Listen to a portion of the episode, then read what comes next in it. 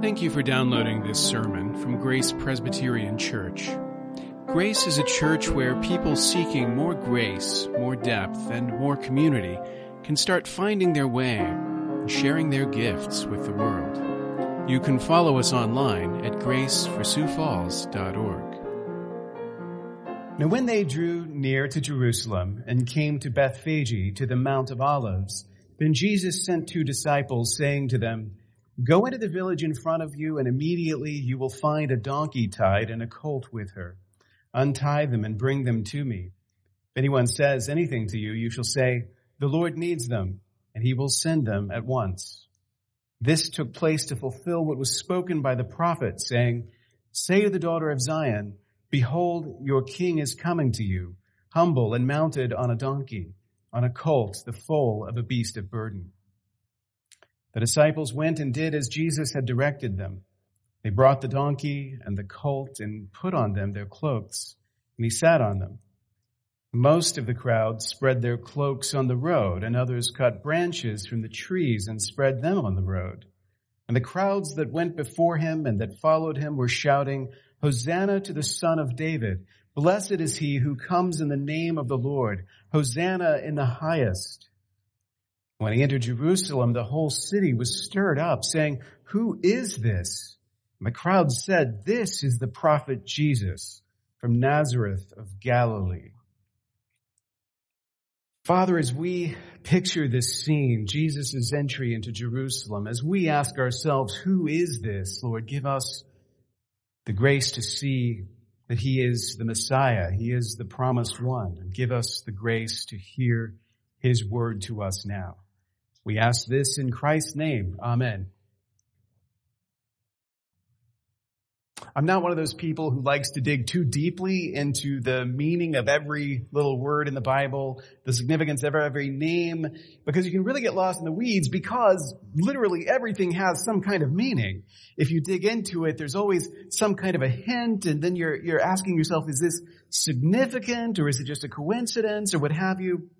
But as Jesus enters the city of Jerusalem, it's interesting to think about some of the traditions that explain the name of the city.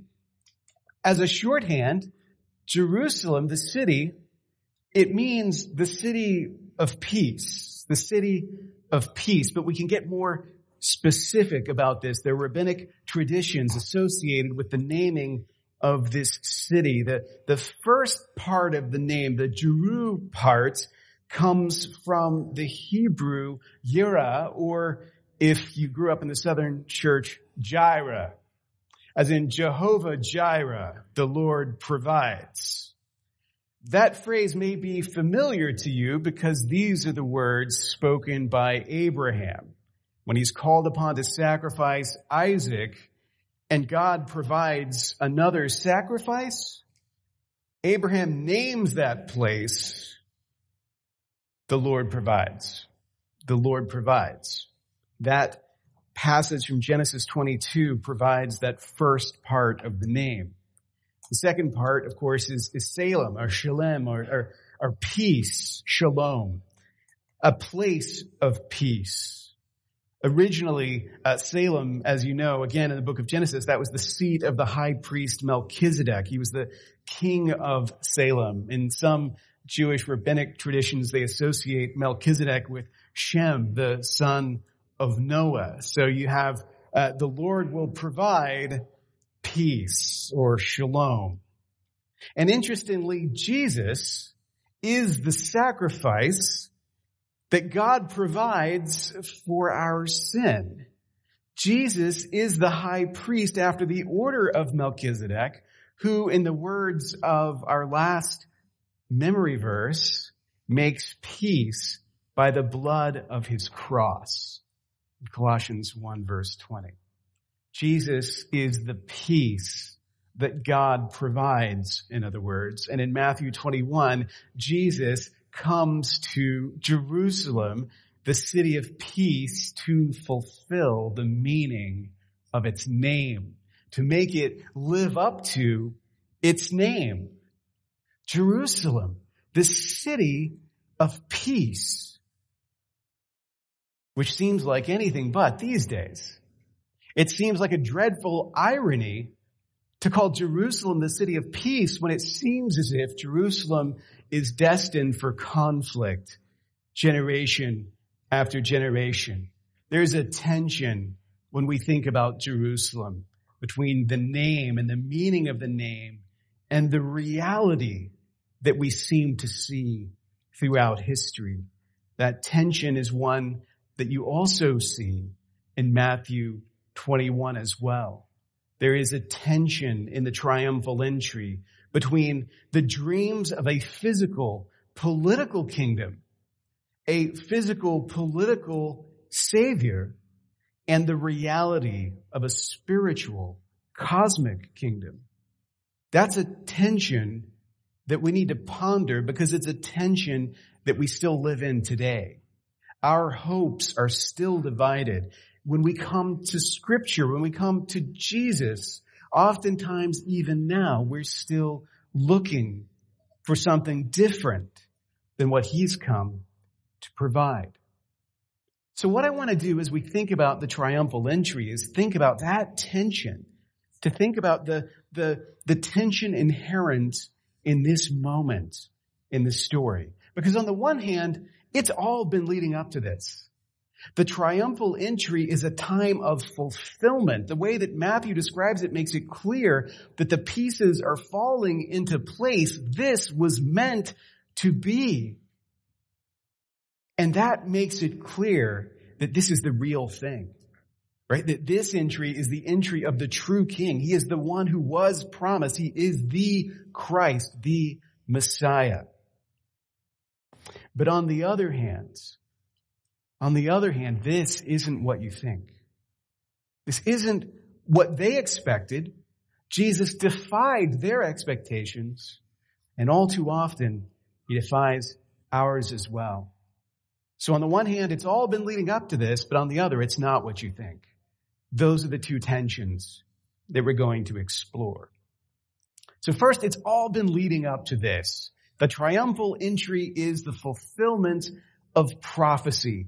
And in Matthew's gospel, that's really, really clear. I mean, if you take your Bible, just do this, uh, a little, little experiment, physical thing here. So if your Bible, like mine, is open to Matthew 21, then all you have to do is go back to the beginning of Matthew's gospel. So that's right here for me. It doesn't look like a lot, but as you know, it, this is uh, a couple of years worth of pages now that we have preached our way to this point. Everything that started here now comes to fruition here. It's all been leading up to this in Matthew's gospel. But we can go farther if you take your Bible and you go all the way back to the beginning, everything from here to here has all been leading up to this. Literally everything in the Bible, from Genesis 1-1 to this moment, has all been leading up to the time when Jesus enters the city of peace in order to make peace through his sacrifice. If you think about the Gospel of Matthew and just remember the highlights, it should be obvious. Matthew begins with the genealogy of the king and then the birth of the king. And as we saw, all of it is very self-consciously framed in language of kingship. We get his baptism, which looks a lot like a kingly anointing. And straight after his baptism, Jesus goes into the wilderness and confronts our great enemy Satan and defeats him in the wilderness and forever after runs roughshod over his kingdom. As his ministry proceeds, Jesus proclaims his kingdom, its arrival, its nature, how it's different from everything that went before until finally in Matthew 16, Peter confesses, you are the Christ the son of the living God. You are the one that we've been waiting for.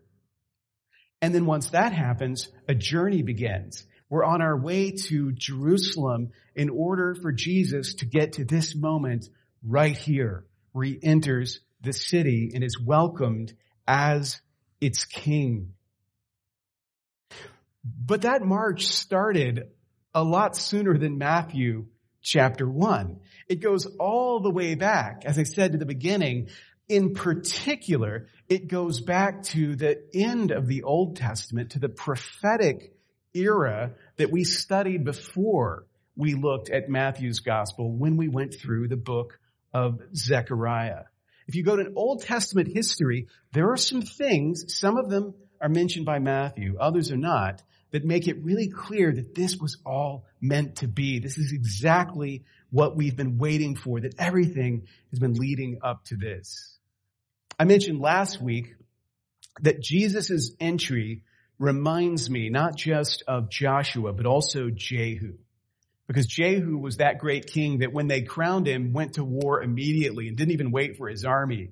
He just encountered enemies along the way and said, you guys be my army. And they all fell in behind him as he advanced. Well, Jesus resembles Jehu in another way as well. If you look in 2 Kings chapter 9, Jehu has one of the most unusual crowning uh, ceremonies ever. The the guy who's sent to tell him he's king is told to run away immediately after you do this because stuff's going to get real, and it does. Uh, immediately, uh, we read these words in this is uh, 2 Kings nine thirteen. Then in haste, every man of them took his garment and put it under him on the bare steps, and they blew the trumpet and proclaimed, "Jehu is king." So here we have documented this kind of ritual tradition. An acknowledgement of kingship is to take off your cloak and to throw it down on the ground as if you're, you're upholstering the ground on which this new king will walk. At the triumphal entry, the disciples cover the, the mount with their cloaks and the crowds throw their cloaks into the street as Jesus enters, clearly acknowledging his kingship. Psalm 118 is really significant in this passage. And I want you to hear a, a portion of Psalm 118 now. We're going to look at Psalm 118 verses 19 through 27. Even if uh, the number 118 does not conjure anything in your mind, when you hear these words, some of them will be familiar to you. So listen to this. Open to me the gates of righteousness that I may enter through them and give thanks to the Lord. This is the gate of the Lord. The righteous shall enter through it.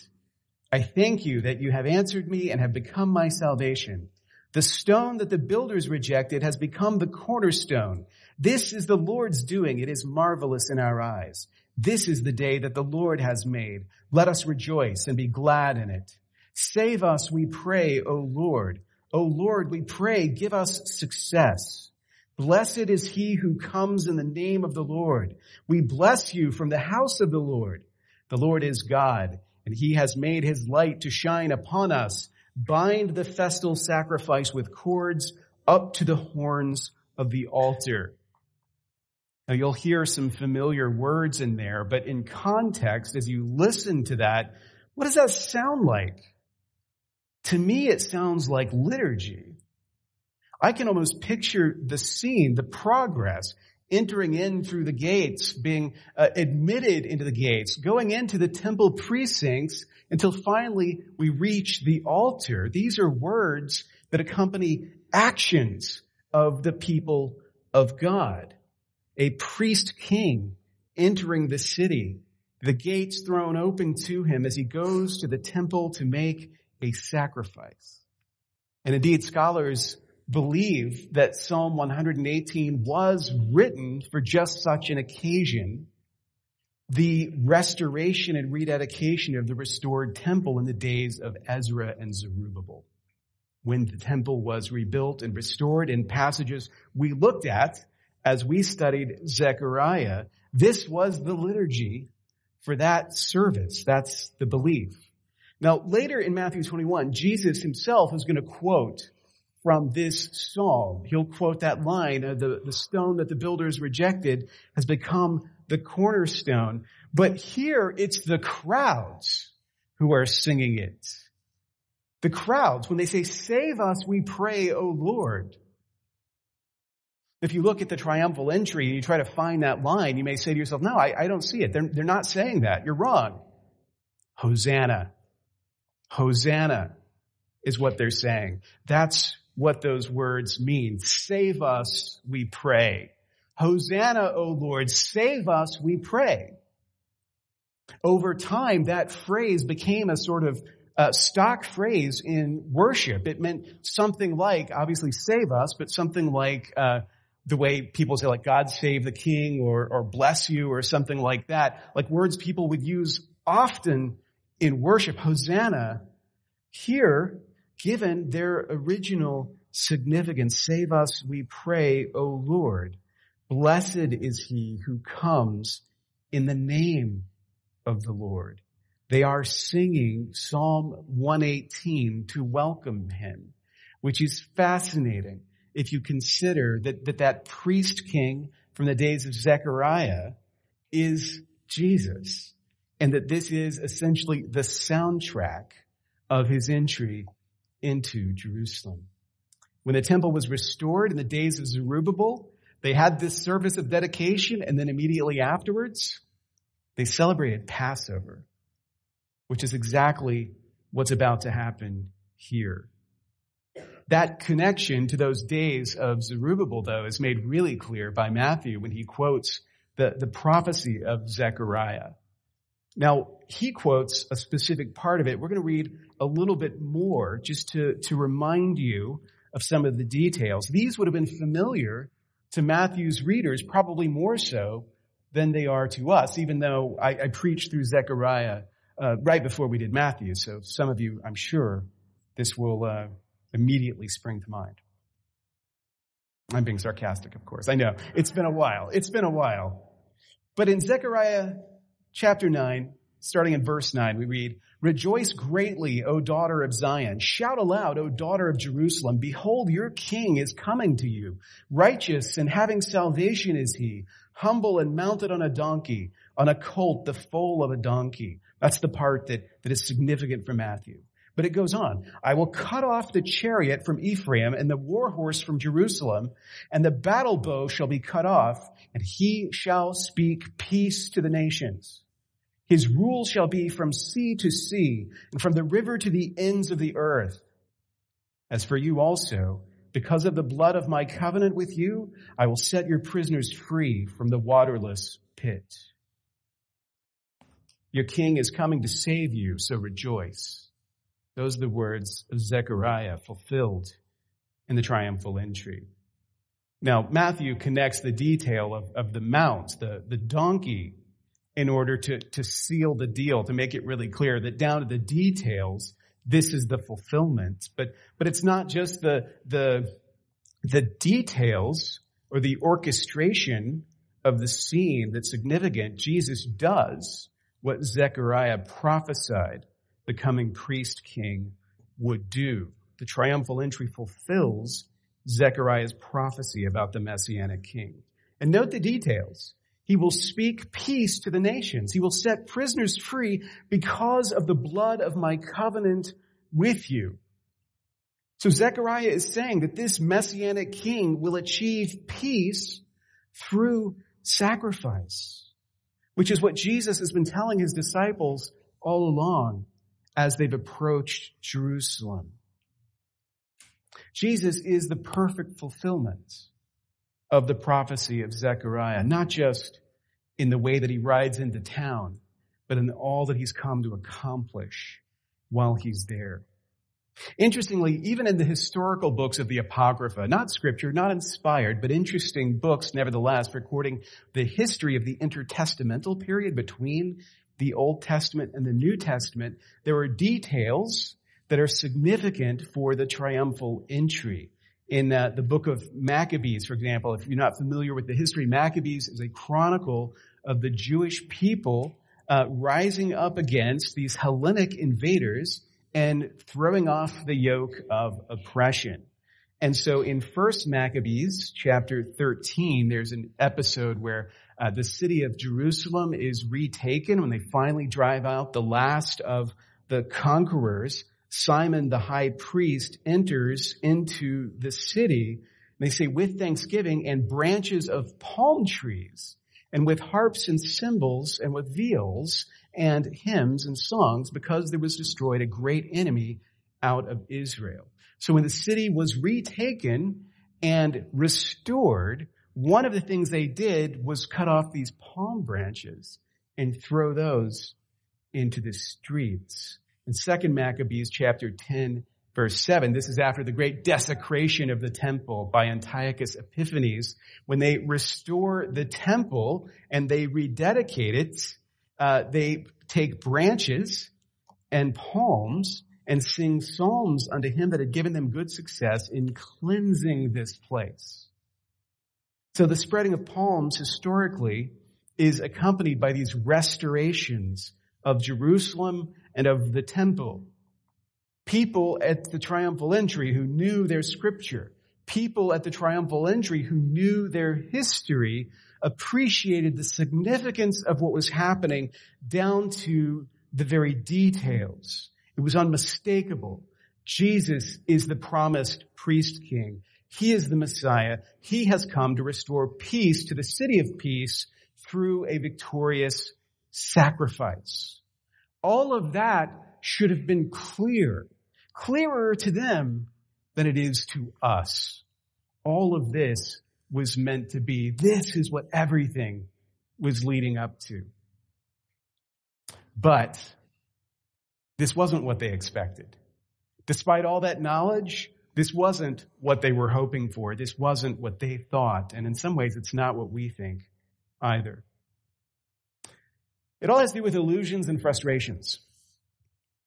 Whenever people get really excited about politics, when people put a lot of hope in political leaders, their rhetoric always outpaces any realistic possibility of what can be delivered. I'm a cynical person by nature. I, am sure that surprises you to learn, but uh, I tend to have a pessimistic view of these things. One thing I always know for certain where politics are concerned is that the more enthusiastic you are today about your candidate, the more disillusioned you will be down the road when reality sets in. You thought you were getting hope and change, and you ended up with the status quo. You thought you were going to drain the swamp, and the water levels have never been higher. And cynics like me say, I told you so. This is what's always going to happen when you put your hope in the wrong things. Political illusions always end in disappointment by definition. What's true today was true then as well.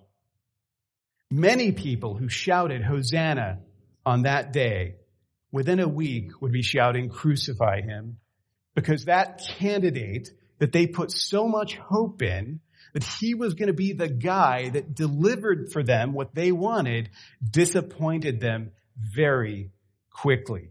Because they didn't get what they want, they didn't get what they expected, their political hopes were frustrated. They rejoiced at the triumphal entry, but it wasn't what they thought it was going to be. It wasn't what they were expecting. I don't want you to miss what they missed, so I have to point this out. There are two contrasts in the triumphal entry. Two things people keep missing about Jesus, and we keep missing them to this day, so it's important to think about this. First, there's the contrast between the conquering horseman and the peaceable king. Like what they're seeing with their eyes should clue them in that this is not business as usual. It's not what you're expecting. When Jesus rides in on that donkey, the symbolism is about more than his humility. This is also a picture of the nature of his upside down kingdom. He's saying something about the nature of the order that he will establish when he rides in, not on a charger, but on a donkey. You might say that symbol has already been explained by Jesus. In fact, he's just finished explaining it in Matthew 20 when his disciples come to him jockeying for position in the kingdom, wanting to exercise authority over others. He explains to them that is not the way this is going to work. He says, you know that the Gentiles lord it over them and their great ones exercise authority over them. It shall not be so among you, but whoever would be great among you must be your servant. And whoever would be first among you must be your slave, even as the son of man came, not to be served, but to serve and to give his life as a ransom for many. As long as your hope is in the wrong kingdom and you're playing by the wrong rules, then this peaceable king will never make sense to you because he's not using power the way you want it to be used to do the things you think need to be done. Jesus can only disappoint people whose hopes are tied up in that kind of political, physical kingdom. That's one contrast, but there's a second contrast. It's the contrast between political liberation and the sacrifice, death, and ransom that Jesus will perform to achieve spiritual peace. If you go back and look through Matthew's gospel, you're not going to find any place in Matthew's gospel where Jesus says something like, the Romans are your problem and I'm here to drive them out. Jesus never says in the course of his ministry that the only thing that matters, the priority here is to get rid of our Roman overlords and any time wasted on any other problem, set that aside. We've got to focus on what really needs to be fixed. Never. In fact, just the opposite. The kingdom that Jesus sets himself in opposition to is not the kingdom of the Roman Caesars. The kingdom that Jesus defines himself in opposition to is the kingdom of sin and death, the spiritual reign of sin and death. And that reign is not symbolized by Rome. The physical manifestation of the reign of sin and death is not Rome. It's Jerusalem. It's Jerusalem. It's not the pantheon. It's the temple. It's the temple. The focus of Jesus' criticism, the thing that has fallen short, the thing that he says must be resolved. It's here, not there.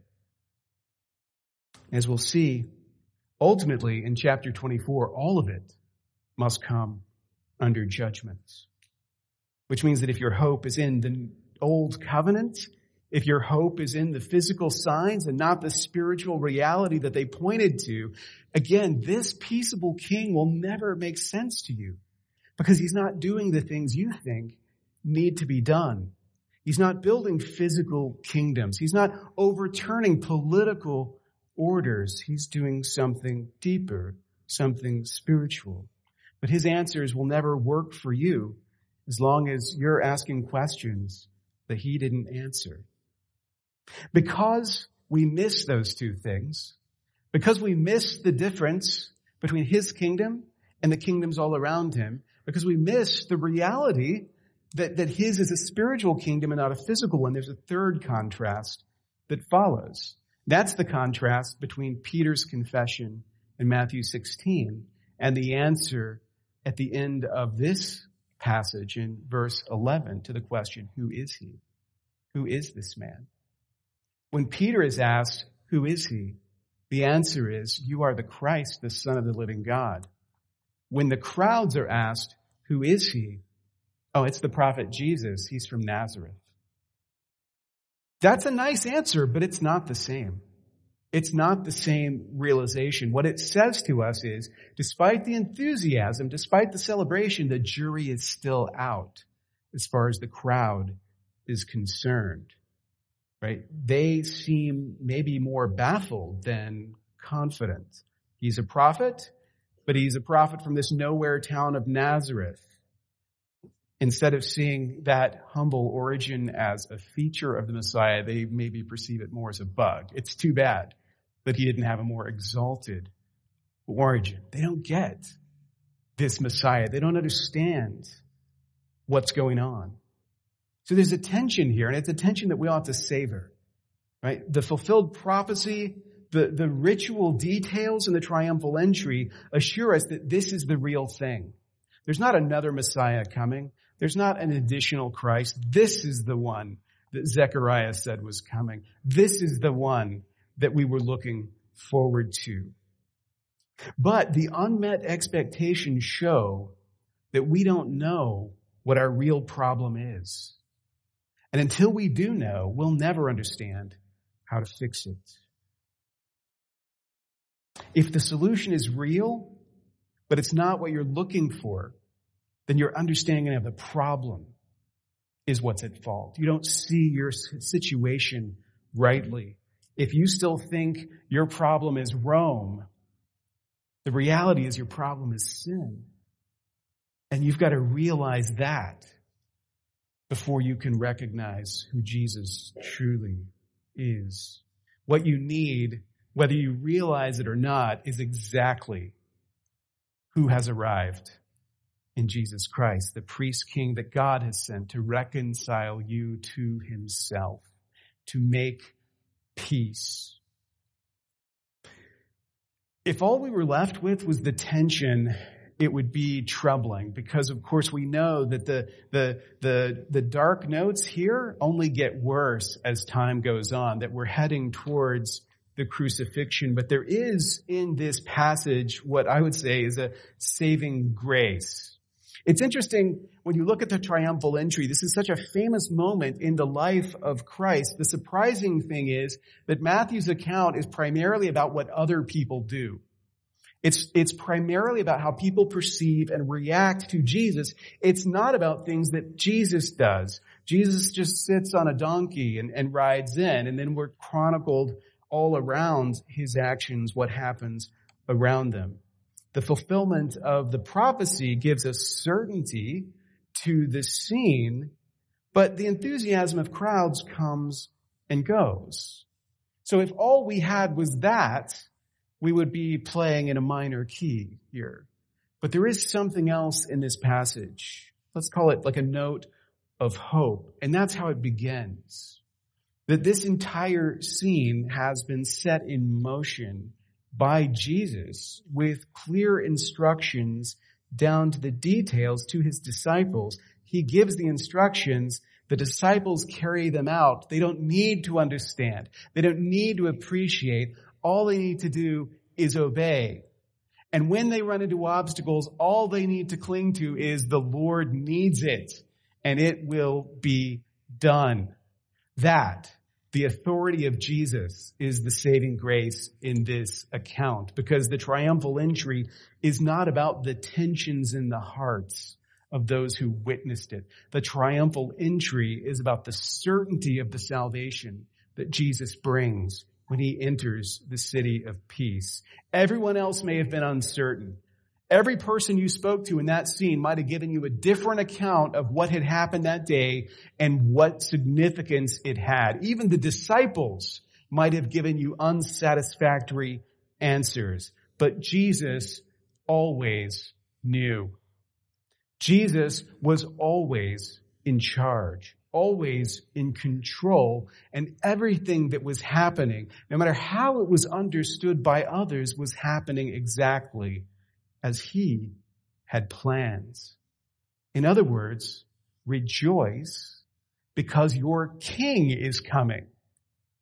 That's the thing. It's so easy to miss that. That the reason to rejoice, the reason to celebrate, the reason to cry out Hosanna is because the one who is coming is arriving no, because the one who is arriving is king. That's the reason to rejoice. Because you don't have to know all the answers. You don't have to get the interpretation right. You don't have to clearly appreciate all of the nuance. You don't have to be able to connect all of the dots because he can and he does. And he is the king. And that is the assurance that the king has come.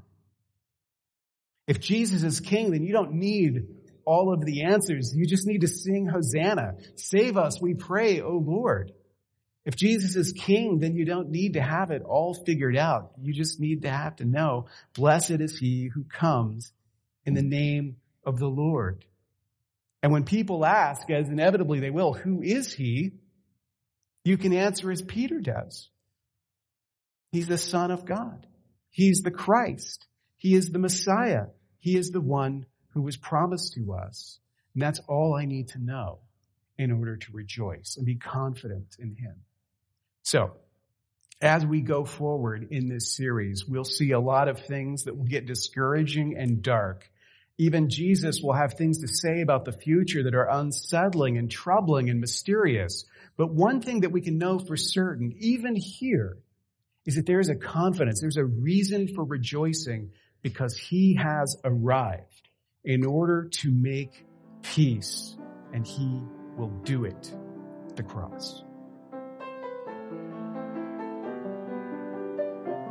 Thank you for listening. You can find more sermons from Grace and information about joining us for worship by visiting our website at graceforsiouxfalls.org. We also invite you to visit the iTunes store and subscribe to the Sermons of Grace podcast.